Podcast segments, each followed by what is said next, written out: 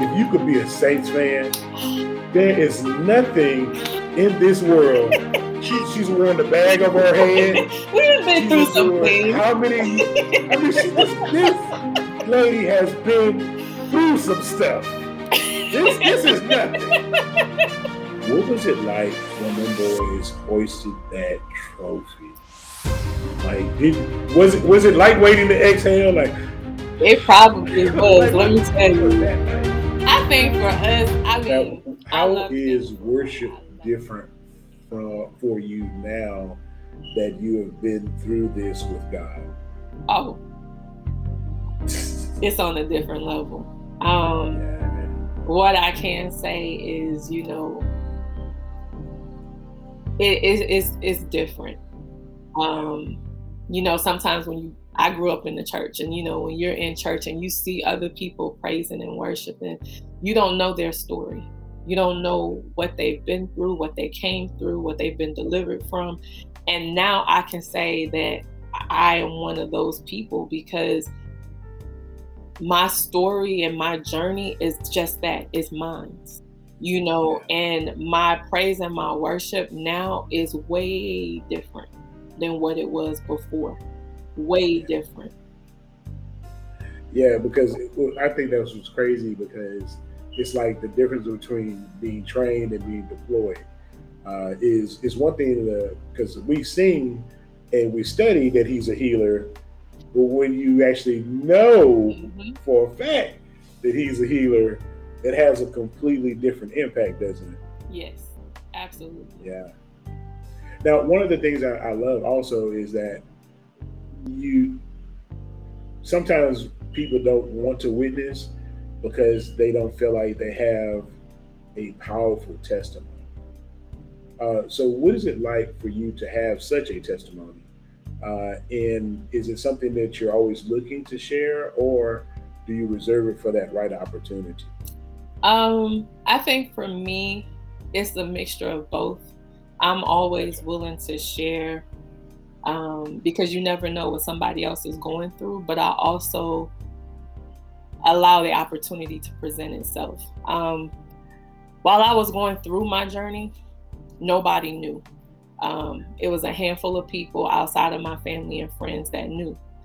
And it was not until a year after my procedures that I finally went public and said something on social media. Um, but the entire time, you know, I was at home and a lot of my friends was just like kind of silently inquiring, like, she on leave? She's still in Louisiana? Did she get out the military? Like, you know, what's going on? But I never said anything. I never said anything. Everything was always happy go lucky, smiles. It was always just positive. And so it was on my one year anniversary that I finally said something. And the response was overwhelming because so many people, of course, had no idea. And from my initial post, I want to say it was a, it was at least a handful of women that you know reached out to me via messenger and shared their journey with me. And unbeknownst to me, these are friends that are on my friends list that I had no idea was going through or had been through the same thing that I went through. And it was all just from me being vulnerable enough to share my story. And it's not that I don't want to share, it's just that I'm very shy. I'm very Yeah. I'm very reserved. But if given the opportunity to speak to somebody, you never know what somebody else is going through or has gone through. I think we all find that out, and that's that's one of the shame, uh, shameful things about church right now is that people are shunned and shamed so much for their testimony that nobody wants to share Mm, uh, because we don't. Nobody wants to end up, you know, uh, you know, uh, in the rumor mill. mhm. But at the same token, it's like, man, once one person is vulnerable enough or bold enough to share, you generally find out that there's another 15 to 20 people that went through the same thing, but they endured it in private because they didn't want to be shamed or they didn't want to be judged. Or sometimes I was going to ask you this did you keep the circle small because you wanted privacy or because you wanted to keep people around you that were filled with faith or that were just supportive of what you were going through? Um, a combination of both, but more so that I wanted people of faith to be praying with me. Um, yeah.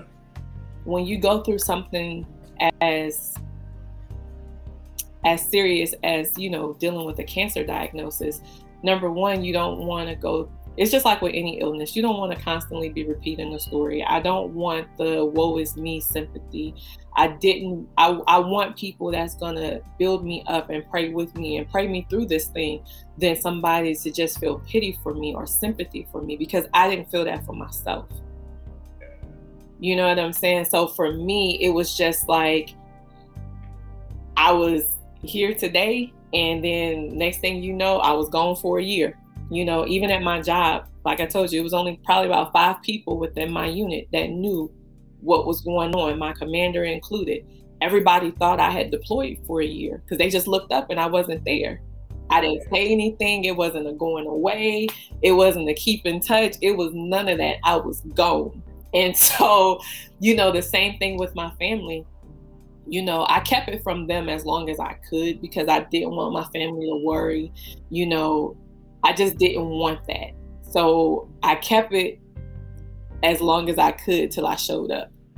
Once I showed up, they kind of knew. When I was flying back and forth, they was like, something's going on, you know. And so finally I told them, and, and just like you said, they covered me with prayer, you know, from day one up until me ringing the bell, you know, at my last chemo treatment. My family covered me with prayer. And that was what I wanted. I wanted that positivity. I wanted that faith base around me through that journey because I didn't know what the journey was going to entail. I didn't know.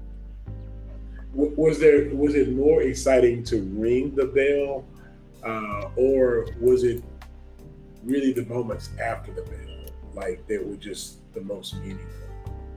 For me, it's the moments after the bell because ringing the bell to me just signifies that I no longer have to come in here for treatment. Um, it's the it's the experience after the fact. You know, like man, when you sit back and just think, this is what I went through. This is what my body went through. You know, it's just it's like wow, it's eye opening. So for me, it's the moments after ringing the bell. The bell is just a ceremony to say that I don't have to come back here anymore. Well, I am encouraged by your story, and I'm. And let me say this, by the way, I'm not su- surprised.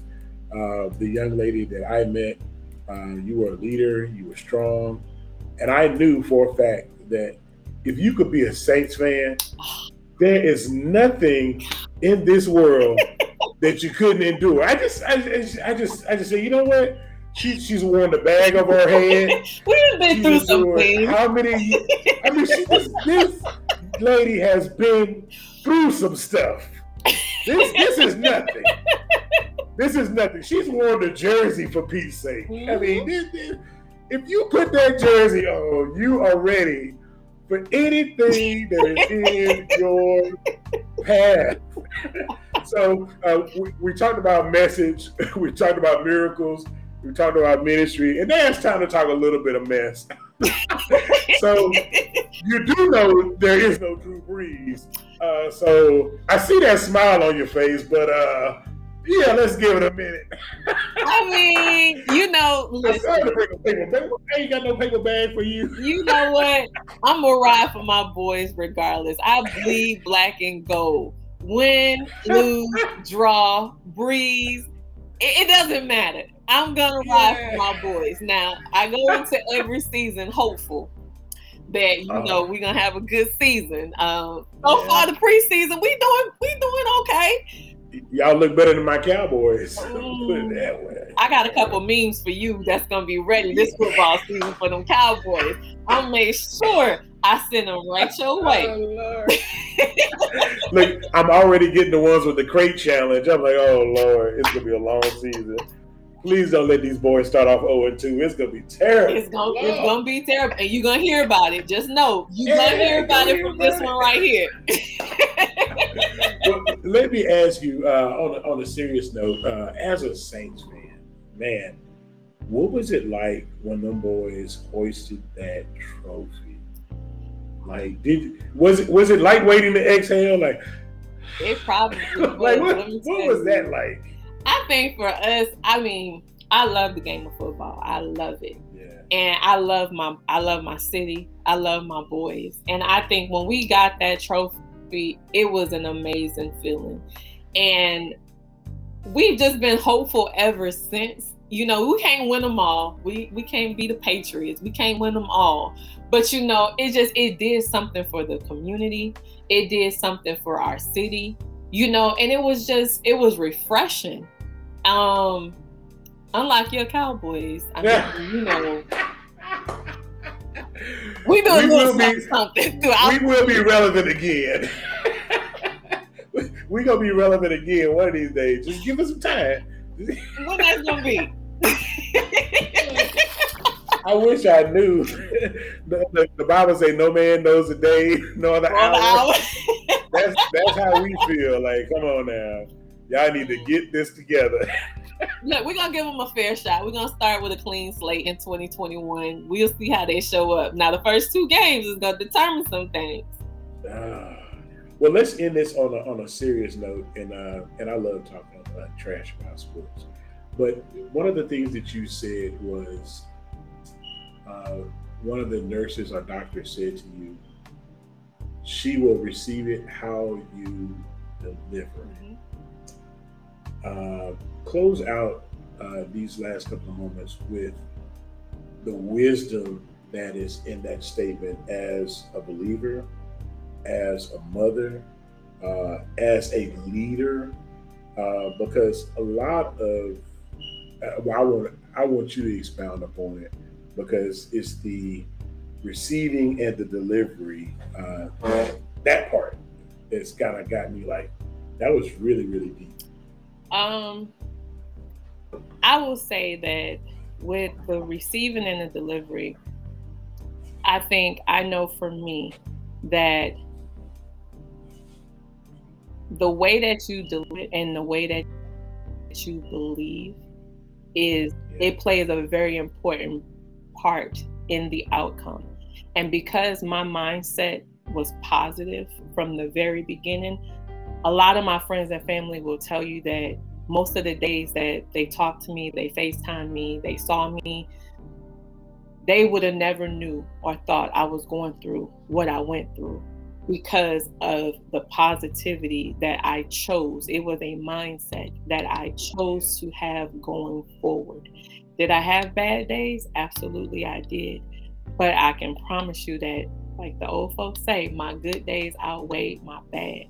And it doesn't change the fact that I had them. It was just the fact that I chose not to put the energy and effort into them. So when you choose to make, when you choose to make your delivery a positive one, then the outcome to me is positive as well. Yeah. So that's that's that old life and death is in the power of the Absolutely. tongue type of thinking in in uh, or as a man thinketh so is he. Mm-hmm. you know these ideas of how you have to perceive things how you have to articulate things uh, how you have to explain things. And so that is that is deep. And i want to thank you uh, for spending this time sharing with me. Uh, and i know it flies like man that, that fly by. It did. Yeah, it flies by uh, and uh, of course, I'm gonna keep in touch and, and always just kind of follow your story, um, and uh, and look forward to hearing some more great things and seeing this celebration. Where that app at again? Where the app at? Right here. We got yeah nine months, that, 23 days till I get my check. Yay! And on that note, we're gonna close this thing out. Let me let me go ahead and close it out. Awesome. Thank you so much, here. Thank you. Look here, guys. I told you we had something special in store. Uh, as if, if you didn't see that, that app was the countdown to retirement. Uh, such an amazing woman with a great story, uh, and I'm honored to know people like this, to be able to have these discussions, to gain such a wisdom, to explore and to hear people's life's journey. Uh, and all it takes is just a simple question uh, and to be willing to, to listen. And also, you got to do a little digging. So sometimes it's digging and asking the right question to extract that wisdom. And so I hope that you've been blessed, uh, much like I feel like I've been blessed by this dialogue. And so we'll see you next time on uh, the podcast, Pastor JD03. I love you. Thank you.